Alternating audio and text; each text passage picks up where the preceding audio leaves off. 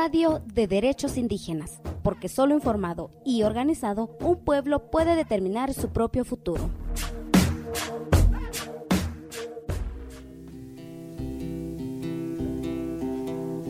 La Conferencia de las Naciones Unidas sobre el Cambio Climático, COP27, es un espacio donde se aborda a profundidad el tema de cambio climático. Cultural Survival reitera la importancia de que los pueblos indígenas tengan la misma participación que los Estados miembros en esta conferencia, es decir, que tengan una participación efectiva con derecho a voz y voto en las distintas mesas de negociación. Miembros de nuestro equipo presentes en el evento platicaron con Bairoa del pueblo indígena Rapanui, quien comparte sobre la importancia de abordar el tema de cambio climático desde la cosmovisión de los pueblos. Mi nombre es Bairoa, soy del pueblo indígena de Rapanui. Yo trabajo, soy la encargada de medio ambiente de la municipalidad de Rapanui. Venimos acá a la COP para poder eh, participar. Somos, yo soy parte del caucus indígena del país de Chile y también parte del caucus de internacional. La idea es poder venir a visibilizar el trabajo que estamos haciendo en Rapanui. Somos un territorio muy pequeño de 166 kilómetros cuadrados, 9.000 personas, pero desde nuestra cosmovisión eh, Rapanui, desde nuestra sabiduría cultural, nuestras tradiciones, nuestros valores, nosotros vamos creando diferentes programas para abordar el cambio climático. ¿Cómo nos afecta el cambio climático?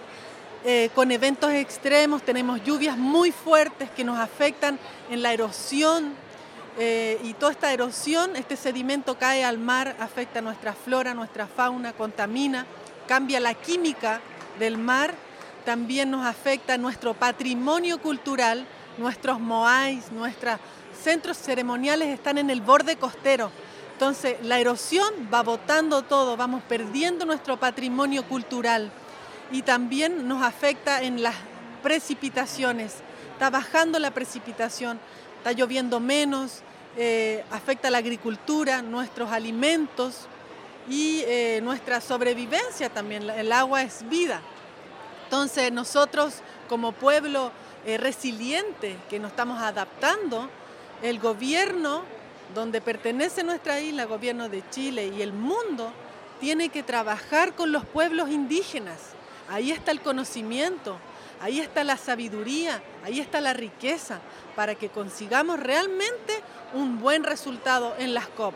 Entonces desde ahí nosotros necesitamos poder trabajar, ahí está la sabiduría, somos los guardianes de la tierra, somos los guardianes de la naturaleza, tenemos la cosmovisión, tenemos la sabiduría.